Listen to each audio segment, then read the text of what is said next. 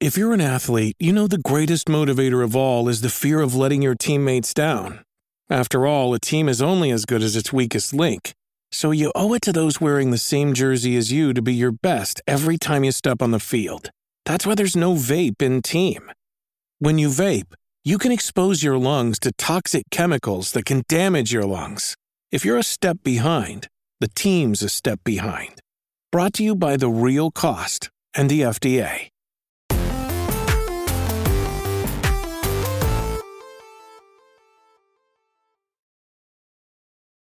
What's up, everybody? Welcome to Kinda Funny Games Daily for Thursday, August 19th, 2021. I'm one of your hosts, Greg Miller, alongside GameSpot's Tamoor Hussain. Hello, Tam. What up, everyone? Thank you for having me back yet again. I'm honored to be here. Well, I'm honored to be here and do something I don't usually get to do. Usually at Kinda Funny, when we cancel something, Tim gets to cancel it. But I'm happy to be here to cancel Tim Tam Thursdays. All right? I'm happy to be here to shake it up and say, Tim, hit the bricks. Now, what's our name, Tam? Because you guys have logos. You have all this different fun stuff. We got to come up with a combination. I just saw a good one in chat. It's Tamari. A Tamari is pretty good. I like it. Like because the Greggy part? Gregory. Do you go by Gregory? Ever? Now, Graham of Legend says Tam over Greggy. Any bad?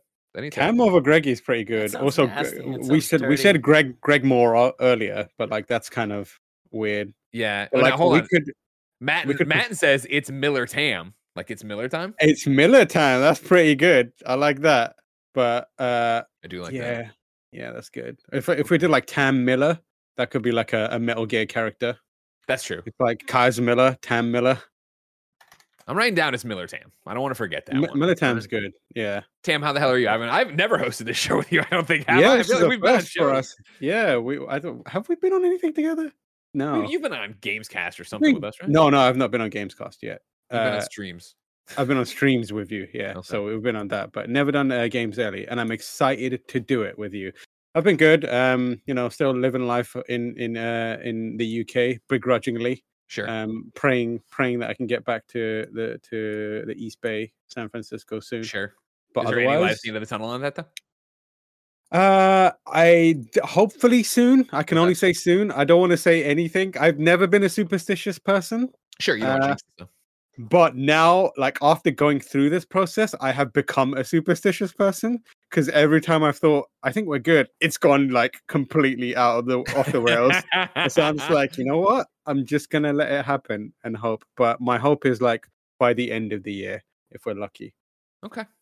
We're all here. We're pulling for you. We're hoping for you. Don't worry about that. M. Frizzy in the Twitch chat calls you out. You are a liar. You were on the Bloodborne PS I Love You XOXO. So there you go. Oh yeah, I forgot about that. I don't know what time is anymore. Time's a flat circle. Do you know that? Like, first off, it's a big deal. I'll do the housekeeping in a second, but our Ghost of Tsushima Director's Cut review is up as the new Gamescast, right? Lucy James is on that. Kept her ass up to like 12:30 her time. Yeah. I mean? I think she was like, I think that's her Sopranos hour, if I know. It is. That's what she said on the show. This is usually the Sopranos hour. No, not for her. Yeah. So good. You denied her some Sopranos. It gives me a little bit of time to catch up to her. Oh, are you watching alongside her now? I haven't started yet, but I'm going to poop sock it one day. Like in the next couple of days, I'll probably just watch, what? Like one more time. Poop socket. You never heard of poop socking? No. You're gonna poop suck it. Poop sock. Poop socket. Okay, no, I still don't know that. I still don't know. No, yeah, that honestly, that scares me more. I'm sure you can figure out. I believe who did I hear first mention it? I think it might have been Brian Altano who said that I heard it first. But it's the idea of being so dedicated to something that you never leave to even to poo. Instead, you poop into the sock. Oh. You know what I'm saying? I've never been that dedicated to anything in my entire life. Thank God. And no, it wasn't Brian Altano. It was Sean Elliott on GFW radio back in the day. The one-up days. Yeah. Get ready for some poop socking, everyone.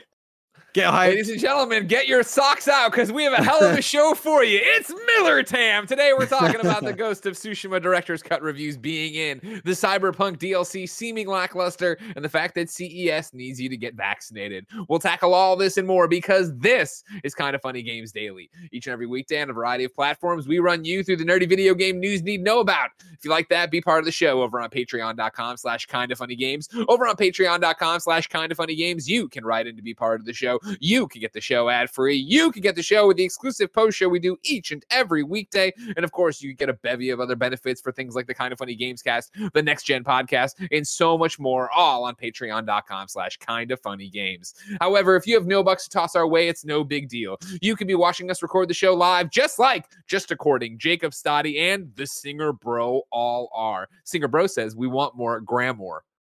Oh, Grammar. It sounds like a cracker. It's like Graham Cracker.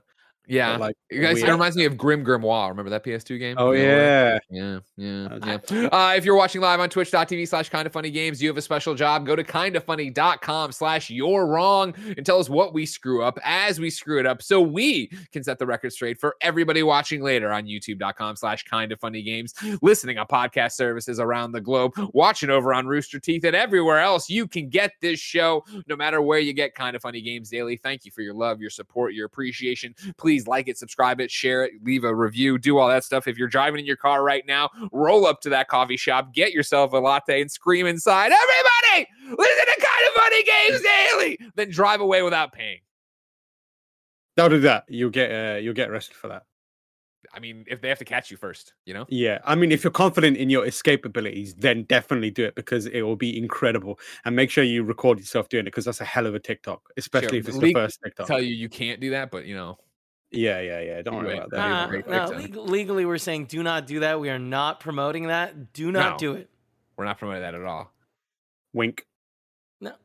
That week is unrelated. It's Miller's ham. Housekeeping for you. Like I said, GameSpot's Lucy James is over on youtube.com/kindafunnygames, podcast services around the globe for the new Gamescast. Of course, she is there talking to us while we review Ghost of Tsushima Director's Cut, and then joins us for our 12 Minutes review. If that wasn't enough, we also have an interview in there about the Games and Online Harassment Hotline. It is a jam-packed show, and all it took was cutting the dead weight that is Tim and Andy. Thank you to our Patreon producer, Blackjack. Today, we're brought to you by Canva, HBO Max, and KiwiCo, but I'll tell you about them later. For now, let's begin the show with what is and forever will be the Roper Report. Time for some news. 4 items on the Roper Report. Ooh. Oh wow, Kevin's powering down. Yeah, Kevin, I like you. How you doing? How are you, Kevin? I feel like I haven't talked to you in forever, Kevin. I haven't done this show in forever. I'm tired. I'm exhausted. Yeah. Tell him about the neck thing, Kevin. Oh, I went to Sonoma this weekend, and they had down pillows in the hotel that I was in, but they weren't like overly stuffed, so my head fucking flat on the damn bed, and I'm just having some neck issues. Okay, it hasn't gotten better, and I don't understand. Did cavemen have pillows? Like, we must have been, like, at some point in humanity. Mm. We must have been like, no, it's fine. We don't need pillows. Yeah. But like, I feel so far away. You got an arm. Yeah, I guess so. The arm would have been the thing, right? That's what you see in a lot of. Arms are very, they're not comfortable either. Yeah. No, but I mean, you're a caveman. You're sleeping in a cave. What? You didn't even need to know what was up. Yeah, I need to. I think we need to go back. They had a bunch of leaves or something. Maybe like lamb stomach stuffed with leaves. Or like someone punched an ostrich and like subdued it, and to sleep on that. Who would know? We have somebody in our Rolodex that would know this, right? Ostriches seem really comfortable. Who would know this? I would like it's. I would have gone for Kevin, but is it? Yeah, Kevin would have been my go-to. Yeah. He's more about the animal kingdom. You know what I mean? Yeah. Kevin, what does snakes sleep on? The dirt. See, there you go. I'm going to Google it. Did cavemen have pillows? I'm looking up the history of pillows. Huh. Pillows became a high status thing in late medieval Europe, and we did not evolve to need pillows. You see, in many cultures throughout history, people have not had pillows, or pillows were only for the elite. In the middle, I'm telling you, the picture they've got with this pillow is awful. It's a literal stone that they've carved a shape out of. It is horrifying. Yeah, put in assets or whatever. Oh my god! I'll forget he's on Slack. No, yeah. I'll chuck it into the Slack now. While you do that, of course, I want to go over to the Twitch chat here, where Dark Knight 6678 says, "You talked to Kevin yesterday, Greg," and then Dustin JB says, "For a while too, trying to get him to try into Avengers." Guys. That's content. That's not me talking to Kevin. I didn't know this thing about the pillow. I didn't know this thing about Sonoma. You know what I mean?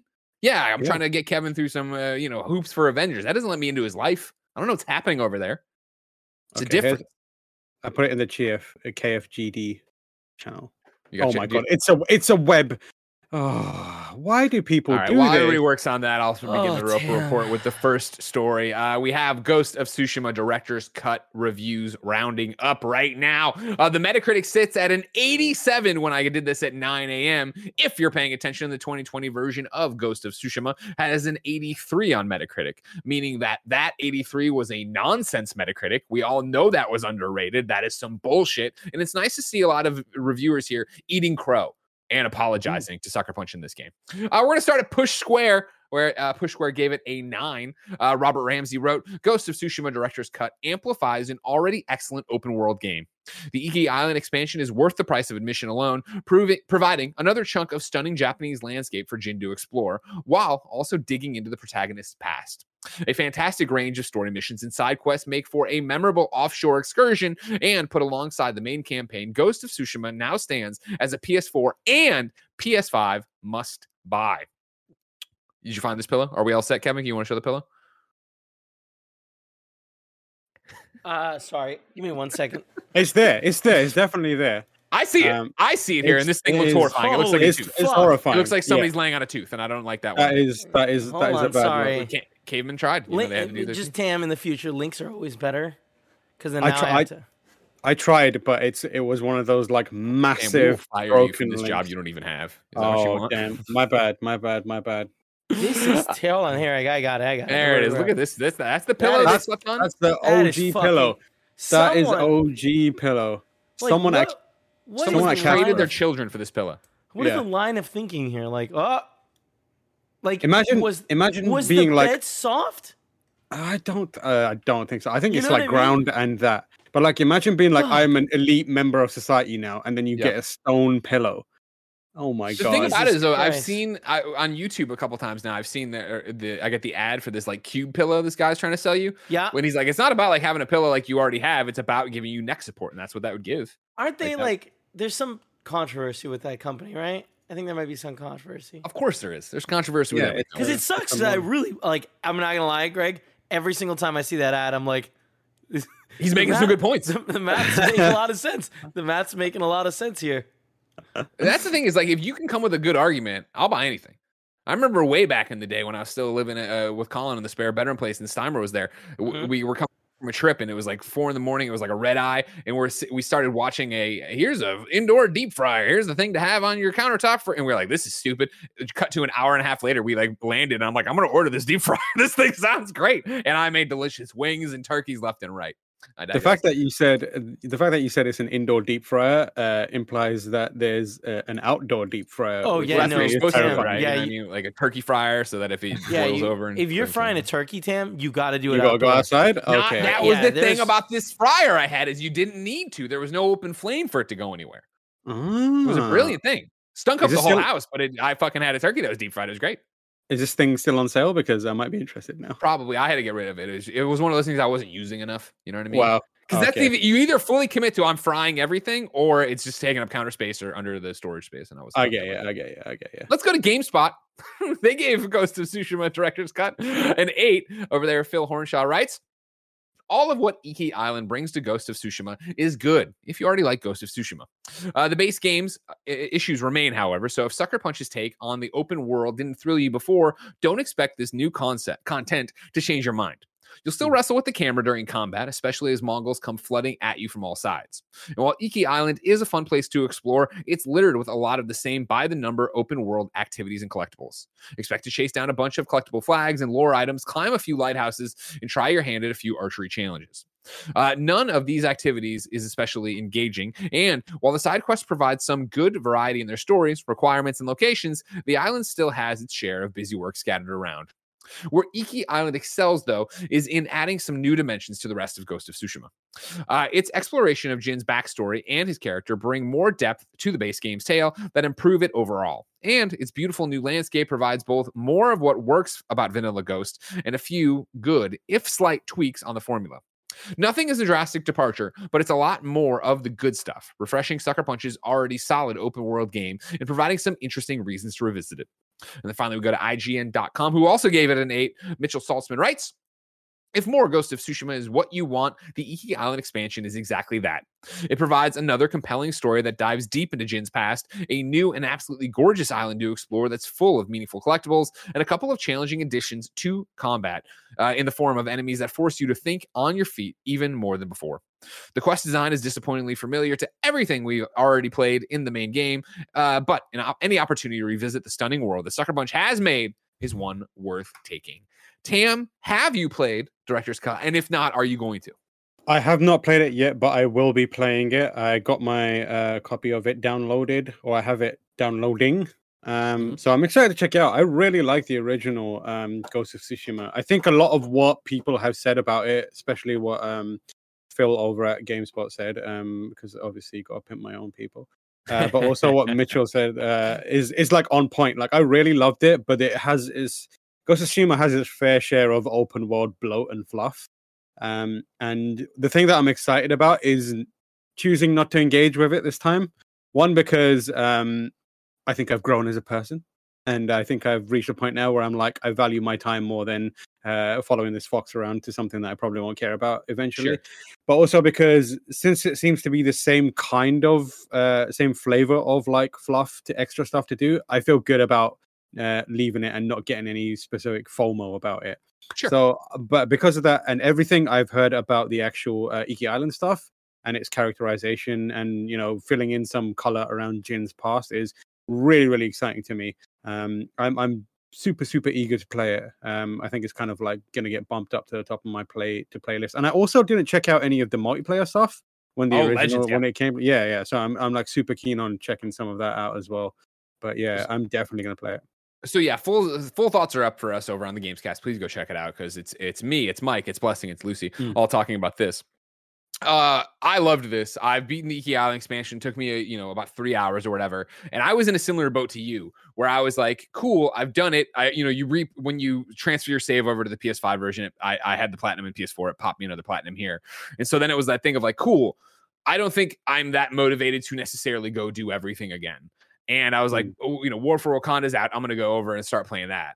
And then it was that thing of like, but I'm sure I love the gameplay of, and I got drawn back into Ghost and I went back and I started clearing the island again. Like I love that. And I think this, one of my complaints as somebody who loved Ghost of Tsushima the first time around, but by the end of it, when it was like, all right, cool, I'm on my 40th of 42 fox dens. I was like, I don't need this, right? Yeah. I like that they shook it up a bit here, and they gave it's 9 total animal dens. It's 3 different. It's like 3 cats, 3 deers, etc. Like you get that shaken up a bit, and then there's a bunch of cool Easter eggs that I don't want to spoil in there that I think PlayStation fans are really going to like when they get into it. The Iki Island expansion itself, the story of what you're talking about, does a lot for Jin, and I think the antagonist you're fighting against, the Eagle, is really interesting. And I don't know how much you've heard about her, Tam, but I would really be interested to see your take as a Batman fan on what you. Yeah, I'm excited. That's the other thing that I want to check out. Like, based on the reviews I've seen, the Eagle seems to be a real good. Like, Colton Khan was fine, but it was a very vanilla type of villain, right? It was like, I'm here, I'm about to ruin your house. He was well acted, right? I hated that guy. Very, very well acted, yeah, but like. Like not particularly, Remember when they first introduced the game and there was a trailer and Kotal Kahn was like, "I've learned your language and I've studied the way you," and it was like, "Oh, this is like a mastermind level schemer that we're dealing with here." And then you play the game and he's not really. He's like always one step ahead of you. He's always getting out of there, and not really. In the main game, he's like, "Aha! I've stolen your uncle. Come and get him." And it's like, okay, cool. And like I was kind of like not missing it, but like I lamented the fact that it wasn't more of like a mind game type thing where you could like be like, I'm outwitting you in both like in battle and in like strategy. But it sounds like the new villain is more of that, and at the very least has a more commanding presence and is around and has a little more like nuance in terms of like characterization too, which is cool, and I'm into that. I saw in the chat here after when we were talking, glancing over here, people like, "Oh, 3 hours, ouch." No, 3 hours for the storyline of the Eagle. There, if you're doing everything on Iki Island, I'm still doing that. I would say, and I would say I'm approaching. I mean, grand total, probably I'm at 7 hours right now, and that's me farting around the island, running around, doing stuff, remembering how good. I mean, this is all you know, taking or putting in the backseat how much fun it is to play Ghost, how cool that combat system is. One of the summaries, obviously, is much longer reviews talked about thinking on your feet. The enemies you're fighting on Iki actually switch their stances the same way you switch yours. So, like, you have to be on the ball of, all right, cool, you're in sword stance, then they switch over to the big pole. You have to switch over to the big pole. Keep switching all that. Mm-hmm. I'm enjoying it. I can't wait to get back to more of it. But to what you were saying, Tam, and what I've talked about on the review, right? Like, for me, there was enough downtime between Ghost and then Legends that when I got back to go to Legends, I was like, oh man, I'm rusty and I get it and this is cool, but I'm not really feeling it. Whereas now I feel like after multiple hours of Ghost, and I still want to go and get all the trophies for Iki, then I'm going to be ready to roll into Legends and be like, cool, I know what I'm doing and I'm ready to go with that. I'll play with you. Let's play. Let's do this. Dude, I mean, I know you're not joking at all, but this is the thing, you know, me, you, Goldfarb, even Sean, our whole Avengers crew that I talk about all the time seems down for this. So yeah, I'm totally down to get going. Yeah, I'm down. Yeah. I do need to get into Wakanda as well this weekend. So. Well, that was my thing too. Is before we say we're gonna go play a lot of Ghosts. Yeah. Remember, we are getting Kevin into Avengers. He has it downloaded. Joey's gonna come play too because Lauren's playing. We have new people coming to the crew. Tam. Mm. Okay, this is good. Got to make sure Kevin has a good time. This is good. Don't worry about it, Kevin. We'll have a great time. When do you want to play Avengers? I'm sorry. What was that? When do you want to play Avengers? Me and Tam are here to play. I got a busy. Well, I mean, we could do it on stream on Saturday if you want. Good point. I like that. I like your head's out on that one. Remember 12-hour stream, right? Or is it one of the subathon streams? I don't even know. I work here. I don't know what's happening. I mean, like, let's just see how far the kids can take it, a bunch of cowards. Here's what I'll say. If the kids can take it till 9 o'clock, I'll get on for the late shift and I'll play Avengers. Don't worry about it. Number two in the Roper Report. I'll do anything the kids tell me to. Exactly. Well, you don't even sleep anymore, right? Yeah. Who knows? You're in this weird time frame that doesn't make any sense to you. No. I think midnight, 9 o'clock, what is that, like 5 in the morning for you? Yeah, but the other day I was like up at 4 a.m. playing Valorant for some reason. So who knows what's going on anymore? Tam's a real gamer. He's got it in his blood. All right. Big gamer hours. Yeah. Number two on the Roper Report. Let's talk about Cyberpunk 2077 DLC details. We'll go to GameSpot, where Jeremy Winslow writes, developer CD Projekt Red has pulled back the curtain on Cyberpunk 2077's first batch of free DLC, but they're not as substantial as you might expect. During a Twitch live stream, several CDPR employees broke down what's new inside the third-person shooter's latest update. Alongside discussing the changes in patch 1.3, the studio showcased the 4 new pieces of content. 2 jackets, 1 car, and an alternative outfit for Johnny Silverhand.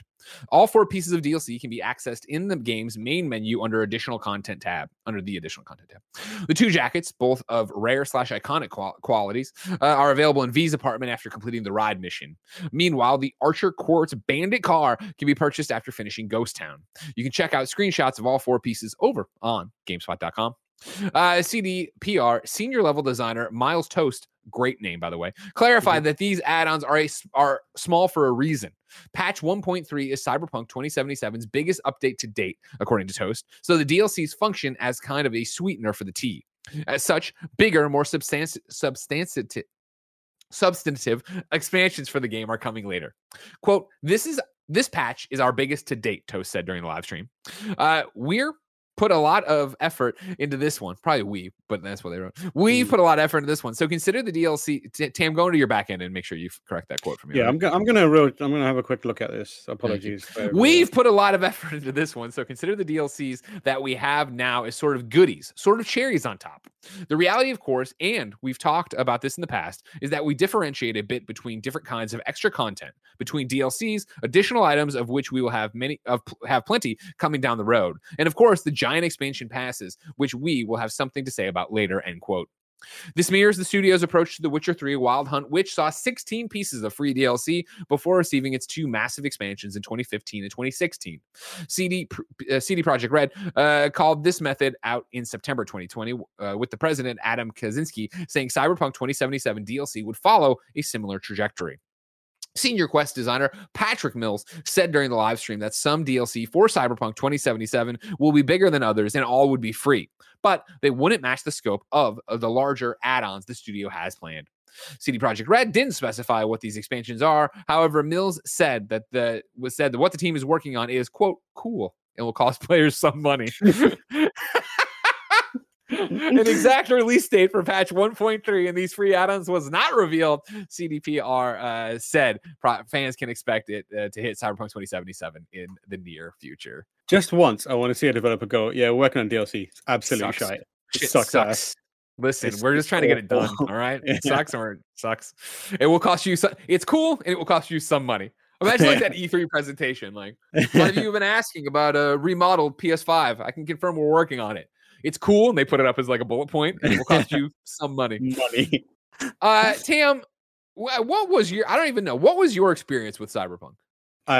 So I got it before it was released. I didn't have particularly good internet in my apartment in the East Bay. Took me like an entire day to download it, and then I was like, all right, I'm gonna play this game. Just as I fired it up, it was like, we've released a 50 gig patch for it.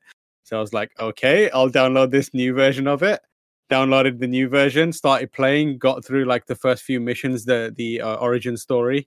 I was like, great, I got a nice grasp of the intro. Come back to it tomorrow. Next day, 50 gig patch. I was like, okay, I'm done with this. So I just left it, and I was like, I'll come back to this when they're done, when it's in a good place. And they released the patch the other day, and like, I went on Reddit, and the first thing I saw was like, just patched the game, fired it up, and everyone is falling through the ground infinitely. And I was like, okay, so they're not done with fixing this yet. Yeah. I own it on PlayStation 5 and on PC, but I'm excited to play that game, but I feel like the further we get away from it, the less interest I have in checking it out. I'm waiting for them to be like, okay, it's good now, you can all jump in, or I'm waiting for word of mouth to say that. I wonder if that will ever happen, though. You know what I mean? Like, I feel like, yeah, there's the fact of Cyberpunk being a trash fire for PS4 and Xbox One when it launches, right? And obviously just the bugs in general. But even to peel all that away, like, as somebody who platinumed it, playing the PS4 version on PS5, right?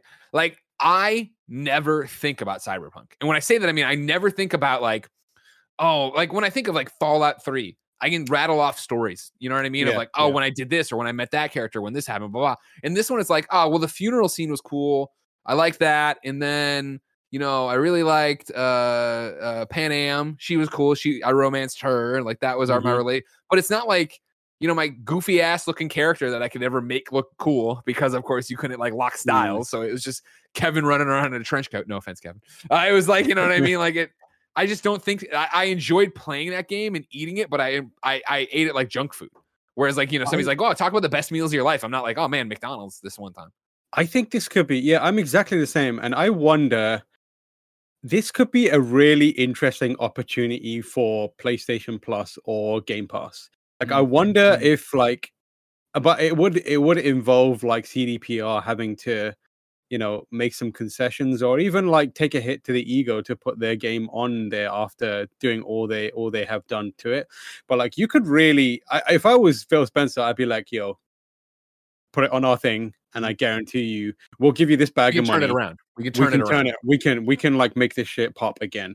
I wonder if it's going to reach a point where CDPR feels confident in it, and then that's when one of these major platform holders swoops in and is like, give it away on our thing, and you will get a bump out of it. And then that's when they, you know, for a month, and then people play it, and they're like, oh, it's really good. And then people are starting to buy it all over again and check it out. Finally. Yeah. Wait, time it with the next gen updates, right? If you're going to have like, exactly, Series X, you know, flying or whatever, put it out there. But even then, it's like, you know, like, I know this isn't the major expansions they're talking about, right? But I wonder when the major expansions come, if I'm going to care. Like, is that going to be, am I going to re-download it, you know, go in? Like, my character, at the end of, you know, platinuming that game, right? I was talking to Golfer about this last night. It, you know, you're so overpowered, like to the point where it's not fun. Because it is like, I remember I had been a hacker the entire way, but by the time I was done platinuming it, it was that I had a, you know, amazing shotgun. And it would be, I would just run in, bah, bah, bah, bah, bah, bah, bah, and like, people are shooting me, and I'm like bulletproof pretty much. And like, it's a power fantasy, right? But at some point when that breaks, and it just doesn't feel like I'm in that world anymore. Yeah, I agree. Like, it's such a shame the way that game went. And the most interesting part of it is like, when CDPR was finished with The Witcher, it felt like a line drawn in the sand where they were like, we absolutely killed it with The Witcher. We're going forward, and we've got this bold new vision for a brand new franchise. And they were quite like, there was a period where they were quite confident and assertive about not going back to The Witcher, because they felt like they were on top of the world, and this new thing was going to be the thing that is their new future. Yeah. I wonder if they're now looking back and being like, time to go back to old Geralt, because guaranteed. Yeah, guaranteed. I mean, like they have meant there has been rumblings about a new Witcher game for a little bit, but like I wonder how quickly they pivot back to it. It's really interesting. Sadly, like the other thing is, like, I would love to see them take another crack at Cyberpunk, like maybe in another game. Like, it's not unheard of to have a kind of shaky first game and then follow up by succeeding, you know, the Assassin's Creed story. Yeah, but I mean, like, I just feel like the earth is salted on this game. Like, you know what I mean? That's what we're talking about. Like, you'd have to No Man's Sky it in such an interesting way. But I feel like even then, this has been such a ridiculous, crazy story at every turn. You know, the developer that could do no wrong, fucking all this up, you know, putting this thing out, betraying their trust. The game doesn't even run. It's delisted on PlayStation. You know, there's all this stuff coming out about stocks and how they're sharing money over there and all this crap. Like, it's just ridiculous. It is rough. Yeah, that's rough. They've definitely, as well as fixing the game and improving it, they've also got like a little reputation building to do again. And all I'm saying is, quickly remake Witcher 1 on using the 3 engine. Stick it out, you'll be fine. All good. Interesting. That is an extra. That's a very, very interesting way to get around all that, right? Yeah. To go back and break those games down. Huh. Yep. Damn, you might have $1 million idea right there. It's a shame I can't use it. Number 3 on the Roper Report. Let's talk about some QuakeCon leaks. We're going over to IGN.com, where Jared Moore has 2 different bullet points for you. We'll start with number 1. Ahead of this year's QuakeCon, a version of the Doom Slayers Collection for Nintendo Switch has seemingly been leaked by Best Buy. A store page for the game can be found on Best Buy, which includes a game overview and price, but no box art. The page also includes a release date for the title, which, if accurate, is apparently September 2nd. The Doom Slayers Collection is already available for console players on the PS4 and Xbox One. It includes the original 1993 classic Doom, as well as the subsequent re-releases within the series, Doom 2, Doom 3, and 2016's Doom. Unlike the PS4 and Xbox One edition of the game, however, the Switch iteration listed on Best Buy also states that it will include Doom 64, which was re-released last year. The listing, which features a retail price of $49.99, comes in advance of this week's QuakeCon, suggesting a potential unveiling of Doom Slayer's collection during the event.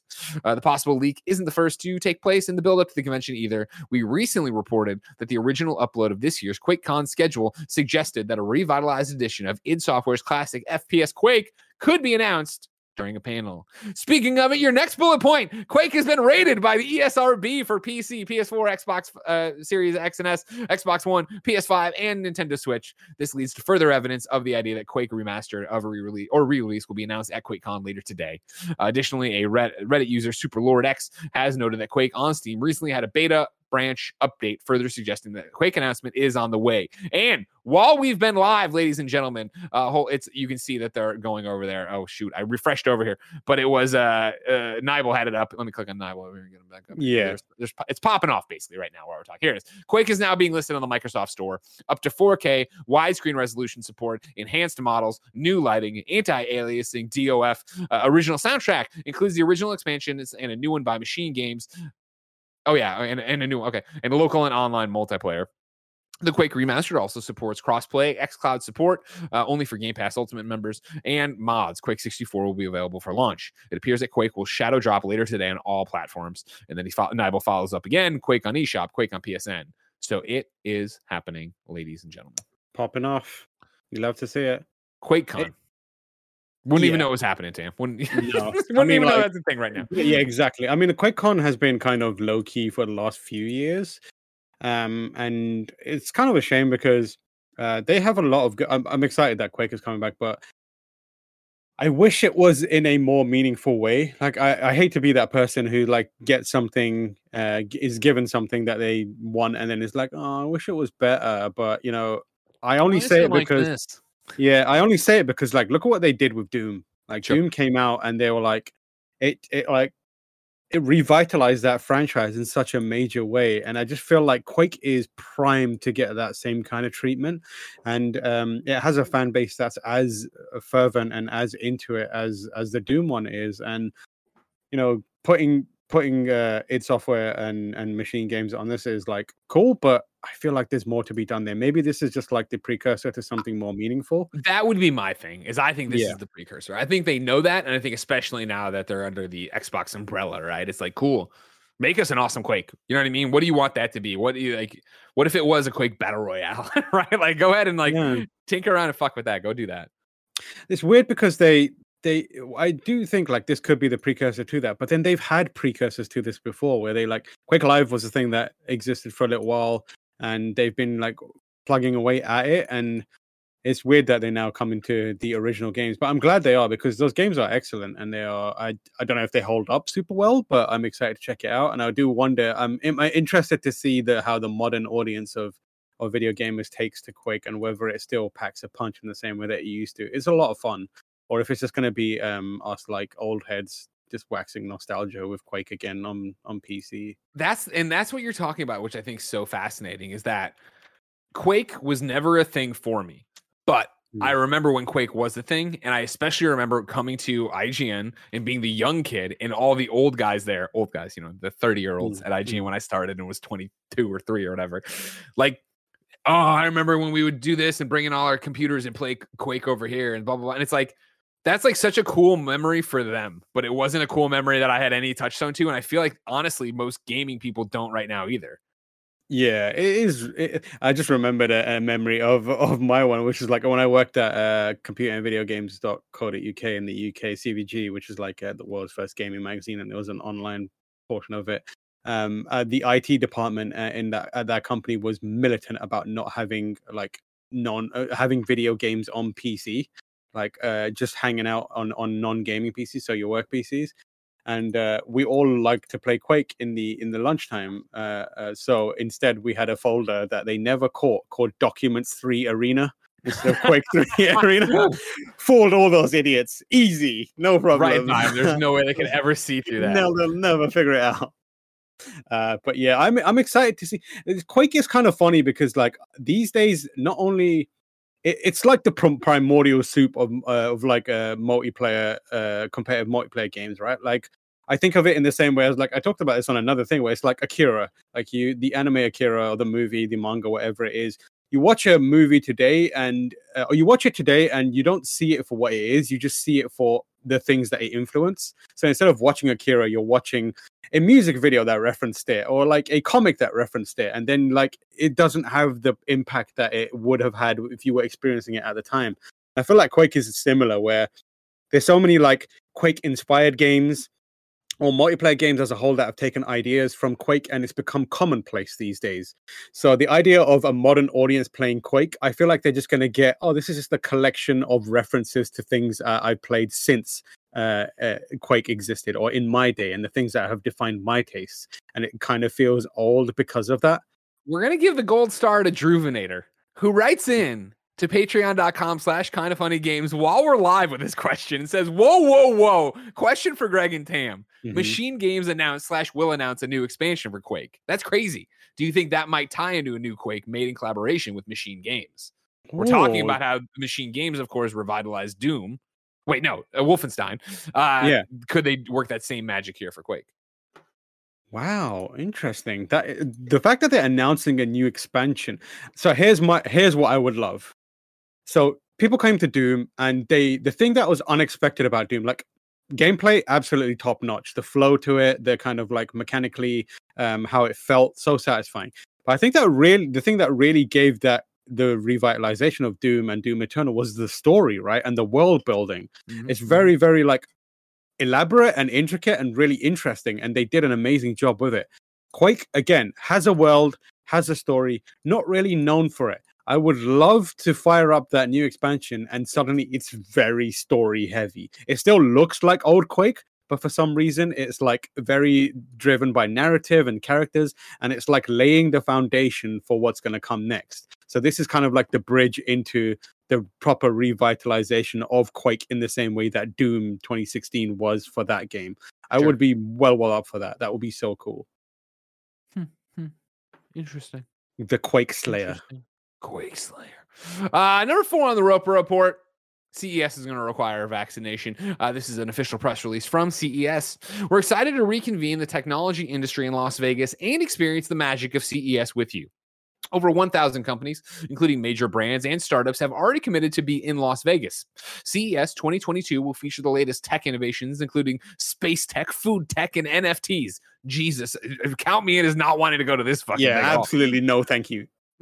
Audiences will hear from industry leaders like during live keynotes, including General Motors chair and CEO Mary Barra and T-Mobile CEO Mike Sievert. Safety, security, and health are a priority at CES. For CES 2022, we will require all in-person attendees to provide proof of COVID-19 vaccination. Based on today's science, we understand vaccines offer us the best hope for stopping the spread of the virus. While we are still more than 5 months from CES 2022, we are sharing this information early to give you time to plan. CES 2022 will follow state and local guidelines and recommendations by the CDC for masking and other protocols. Masks are currently required in public indoor spaces in Las Vegas. We will regularly update the CES website about it with the latest information. Tam, are you shocked? Oh my God. I mean, I'm not shocked that they're going to require evidence of vaccination at all. But like at this point, I'm like, who's going to CES? Who's excited about CES? Other than people who are like flogging their wares. Like it's CES. I respect people who are excited about CES and are into tech, but I don't know. There's something about it that I'm like, I'm cool for now. There's nothing exciting in tech. Like we've been offered the opportunities and we have gone to CESs in the past, but it's usually been like, oh, we're in the the cutting edge or we're on the cusp of major changes in technology. It was like flat screen TVs were getting bigger and like there were foldable flat screen TVs and, chipsets were getting tiny and there was good reason to be excited about going to them. These days it's like, hey, we've got a new fridge. It's got a screen on it. We've got NFTs. Do not care one NFTs. Don't get me started about NFTs. NFTs are just like the worst thing in modern civilization, as far as one of the worst things in modern civilization. Just the worst stuff. I hate it. Every time I see the word NFT, I just get unreasonably. It's got to blow over soon, right? This fad's got to be gone. I don't. We can't really be talking about the your own screenshot, right?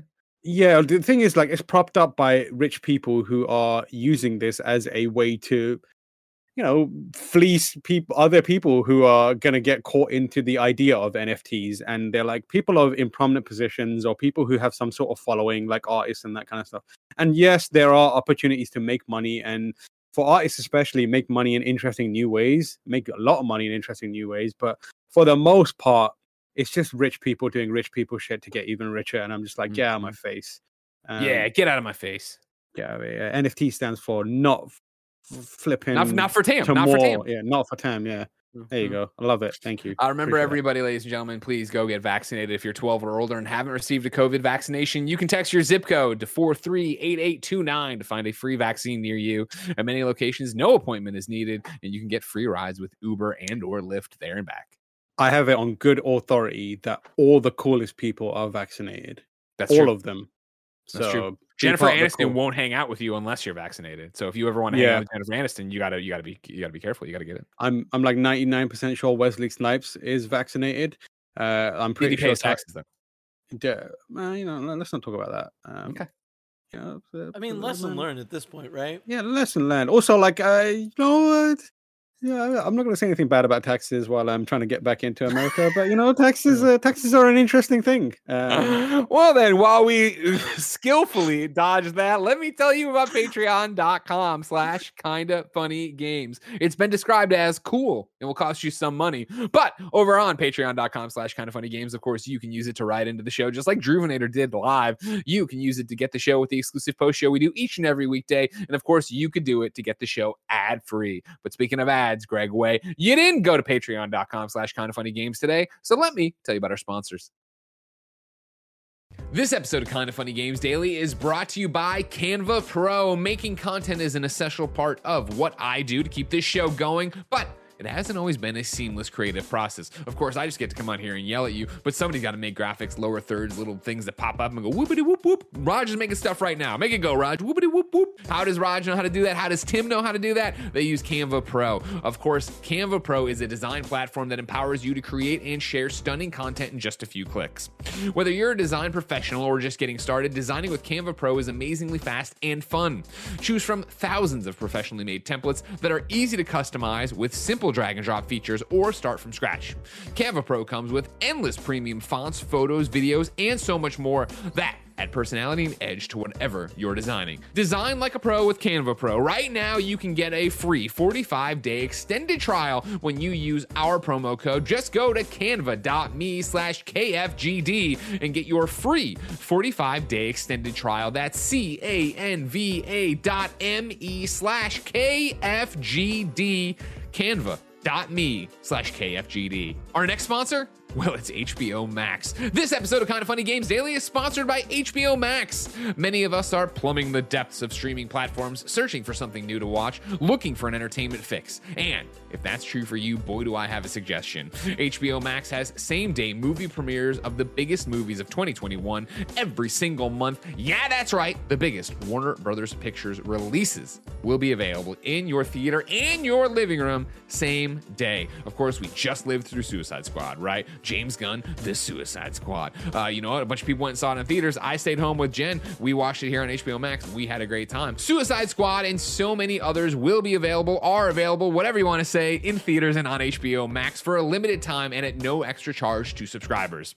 Release dates, of course, are subject to change. So get on it and sign up for HBO Max at hbom.ax/KFGD. Again, that is hbom.ax/KFGD. Our next sponsor, it's KiwiCo. KiwiCo is defining the future of play by making it engaging, enriching, and seriously fun. Super cool hands-on projects and toys designed to expose kids to concepts in STEAM. That's science, technology, engineering, art, and math are a great resource for learning at home. And you might say, hey, Greg Miller, aren't you about to have a kid? That's right, person. That's why I have my first KiwiCo crate right here. It's the Panda crate, which of course, as you can see right here, maybe you can't, says ages 0 to 0+ months. So as you open it up and you see, bam, look, today I'm 1 month old. When you see this on my Instagram, my child, this pillow with the month card in there, you, not only will you know how many months old my child is, you'll know KiwiCo. KiwiCo wants kids to be fearless innovators and design projects to help them develop that muscle. If you want to sign up for KiwiCo, it is simple. You can do it and support us. You can go to KiwiCo.com/KindaFunnyGames to get 50% off your first month. That's KiwiCo.com/KindaFunnyGames to get 50% off your first month. KiwiCo.com/KindaFunnyGames to get 50% off your first month. Let me swaddle you. Tam, I'm excited for my baby to get here so I can use some of this KiwiCo stuff I just told you. But my baby's so far away. If I wanted something more immediate, say what came to the mom and pop shops, where would I go? You would go to the official list of upcoming software across each and every platform as listed by the Kinda Funny Games Daily show hosts each and every weekday, baby. Yeah. Out today, ladies and gentlemen, Rims Racing is on PS5, PS4, Xbox Series X/S, Xbox One, Switch, and PC. Uoni is on PS5, PS4, Xbox Series X/S, Xbox One, and PC. Recompile is on PS5, Xbox Series X/S, and PC. Synthetitech 2 is on PC. 12 Minutes is on Xbox Series X/S, Xbox One, and PC. You can catch the Gamescast review right now on YouTube.com/KindaFunnyGames. And of course, you can catch the XCast recording live tomorrow, posting everywhere Saturday, where we will be doing a second half of the show that is a 12 minutes spoiler cast. Monster Harvest is on PS4, Xbox One, Switch, and PC. Monster Train First Class is on Switch. Rush Rally Origins is on Switch. Zombo Buster Advance is on Switch. Busan's what? Oh, coffee. Is on Switch. It's spelled different. Thea 2, The Shattering, is on Switch. Where is Samantha is on Switch, which is a sequel, of course, to Help Coco. Sakura Succubus 4 is on Switch. Metal Commando is on Switch. Never Return is on PC. And then Jessica is out today on Switch. That's that FMV game we'd seen a long time ago that I want to see. New dates for you. Struggling is on PlayStation 4 and Xbox One on September 8th. Siberia, The World Before, will be released on PC on December 10th. Despot's Game is on Steam Early Access October 14th, but there's an open beta testing starting today. And then NHL 22 will come to PS5, Xbox Series X, S, as well as PlayStation 4 and Xbox One on October 15th. Now, let's get into a question from the one, the only, the Kyle Fedenu. Kyle writes at patreon.com/kindoffunnygames and says, "Hey team, hope you're having a great day and you can let me go off on EA Sports games for a minute. Kyle, you have the floor. Today, NHL 22 was announced, and like all the other EA Sports titles this year, the game won't have cross-play or even cross-gen, parentheses. Technically, you'd own both gens if you buy the special edition, though it's not clear to me if I can play the last-gen version on current-gen consoles." Back to the question. I really don't understand the decision-making here. EA has been going cross-play with other titles. Why not sports titles? Especially when you look at other success/sales like the MLB The Show had this year, and it's on Game Pass. Personally, for me, NHL 22 not being cross-gen is a huge blow. NHL is the fourth most popular franchise and has a very small player base as it is. Removing cross-gen is just going to make it even smaller and probably the worst decision EA could make for the NHL franchise. I honestly don't see myself buying this game again. I'd love to hear what you think and when you think EA will, if ever, adopt cross-play for its sports titles. Thanks, Kyle. Have you kept abreast of this situation with NHL 22? I haven't kept abreast of the situation with NHL 22 specifically. However, if I had to hazard a guess, I would say it will come down. Most people are going to be like, money, money, money. And yes, there is probably an element of that. But I also suspect it has something to do with contracts. In terms of the licenses as well, in terms of one, the NHL or whether it's FIFA or whatever it may be, and then the specific licenses for players.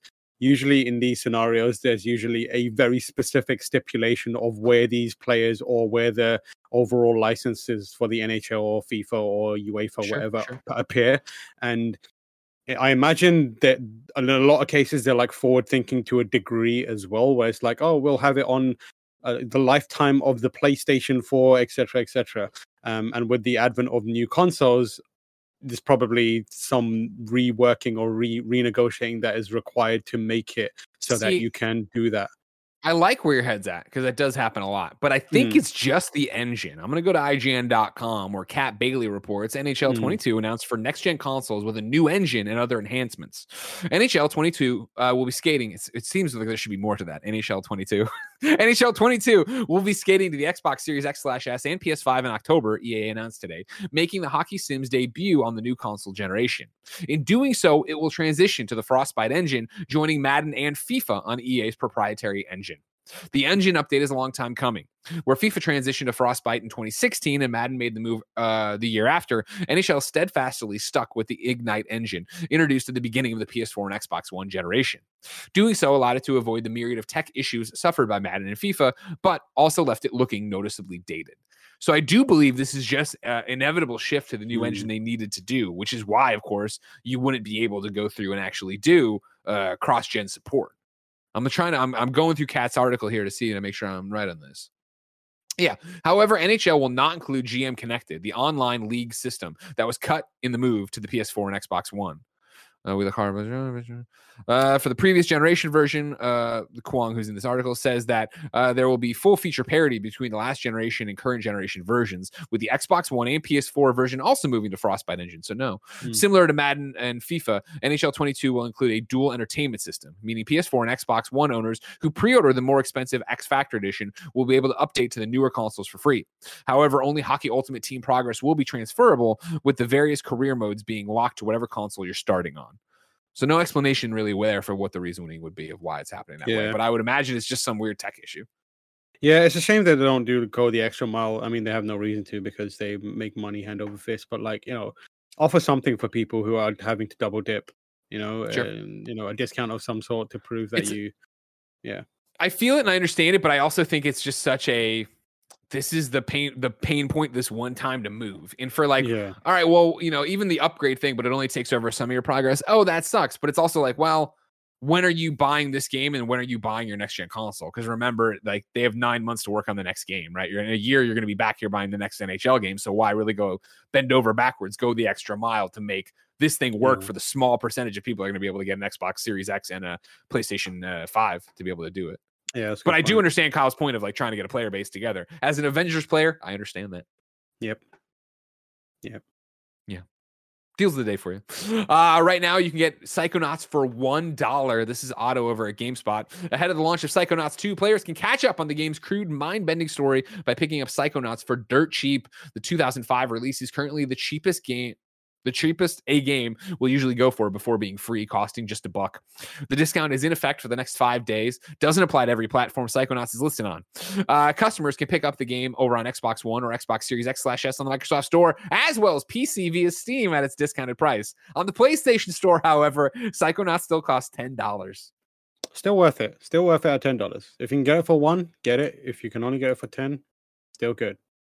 I am the milkman. My milk is delicious. Okay. Xbox free. People. Yeah. Old people who played Psychonauts, they get it. Yeah. Xbox free play days. Hood Outlaws and Legends and I Am Bread are both available for Xbox Live Gold and Xbox Game Pass Ultimate members right now and going all the way until Sunday. On top of that, the Elder Scrolls Online Tamriel. I don't know. I know that word. Tamriel. Unlimited. Okay. No, not you, Tamriel. Not you, Tamriel. That's your full name. Unlimited is available now for an extended period from June 17th through Monday, August 30th. Tam? I'm good. Tamriel? You are good. You're great. Yeah, Everybody knows that. Thank you. Did you ever get into that? You ever play that Elder Scrolls Online? No, I tried it for a bit, and I was like, no, I'm good. I'm all right. Yeah. I could do with that. I don't need this right now. Sure. It seems like it's grown into a really, really... really good games. Everyone I know that does play it is like, this is like super, super good. Maybe I'll go back to it one of these days, but I'm currently working my way through Final Fantasy 14, so I don't need a second long-term game like that. And also I play Avengers, and you know, yeah, you do. Too many long-term games. Just you only have one. You just need the one. Avengers. You mean Kevin, right, Kevin? Right. 100% boss man. Thanks, Kevin. Tam, we asked people who are watching live on twitch.tv/kindoffunnygames to go to kindoffunny.com/you'rewrong and tell us what we screw up as we screw it up so we can set the record straight for everybody watching later on youtube.com/kindoffunnygames, roosterteeth.com, and listening on podcast services around the globe. We only got one wrong today. It's from Katie G, who writes in and says, they didn't have pillows, but cavemen did sleep on beds of grass and ash up to a foot deep, with the ash acting to deter insects. Ooh, that sounds rough. Hey, man, they were cavemen. They had to do it. You know what I mean? They had saber-toothed tigers running around. Yeah. They had that car they had to push with their feet. That was tough. It was tough back then. Yeah. Do you remember when Batman became a caveman? That was a good time. Remember that when everybody thought he was dead, but he was actually back in time. He was back in time, Omega sanctioned, and then worked his way back into Darkseid. Yeah, what a great run that was. Comics, man. Anything can happen. Don't worry about it. Speaking of anything can happen here. On twitch.tv/kindoffunnygames for Kinda Funny Games Daily. Tomorrow we'll be back. It's going to be me and Ryan from Marvel. That's right. Agent M himself, Ryan Panago, is coming to join me to talk about the gaming news of the day. Remember, right now, if you're watching live on twitch.tv/kindoffunnygames, we're going to do our first live reaction to the Marvel's Eternals trailer that has dropped. None of us have watched it. I'm excited to see what it's all about and see Kumail and hopefully see more of his abs. After that, it's going to be Mike Blessing and Barrett playing more Metal Gear Solid 2. If you miss the Eternals, you can catch that later on youtube.com/kindafunny. If you miss the Metal Gear Solid 2 playthrough, you can go to our newest YouTube channel, youtube.com/kindafunnyplays, and get the video there. Tam, where can people keep up with you? You can find me on Twitter at Tamoor H. If you want to see some of my work, you can go to GameSpot or GiantBomb.com, where I have a couple of new shows. One is called Born to Run. The other one is called The Very Online Show, which I do with Lucy James and Jeff Bacala. If you want to catch me doing some streaming, I'm at twitch.tv/TamoorH. A lot of Kind of Funny best friends are in there whenever I play Out Wilds, and they're so good, so wholesome. It's always a good time. But if you want to come hang out. I do stream 3 times a week, usually on Wednesdays, Fridays, and Sundays. So come hang out.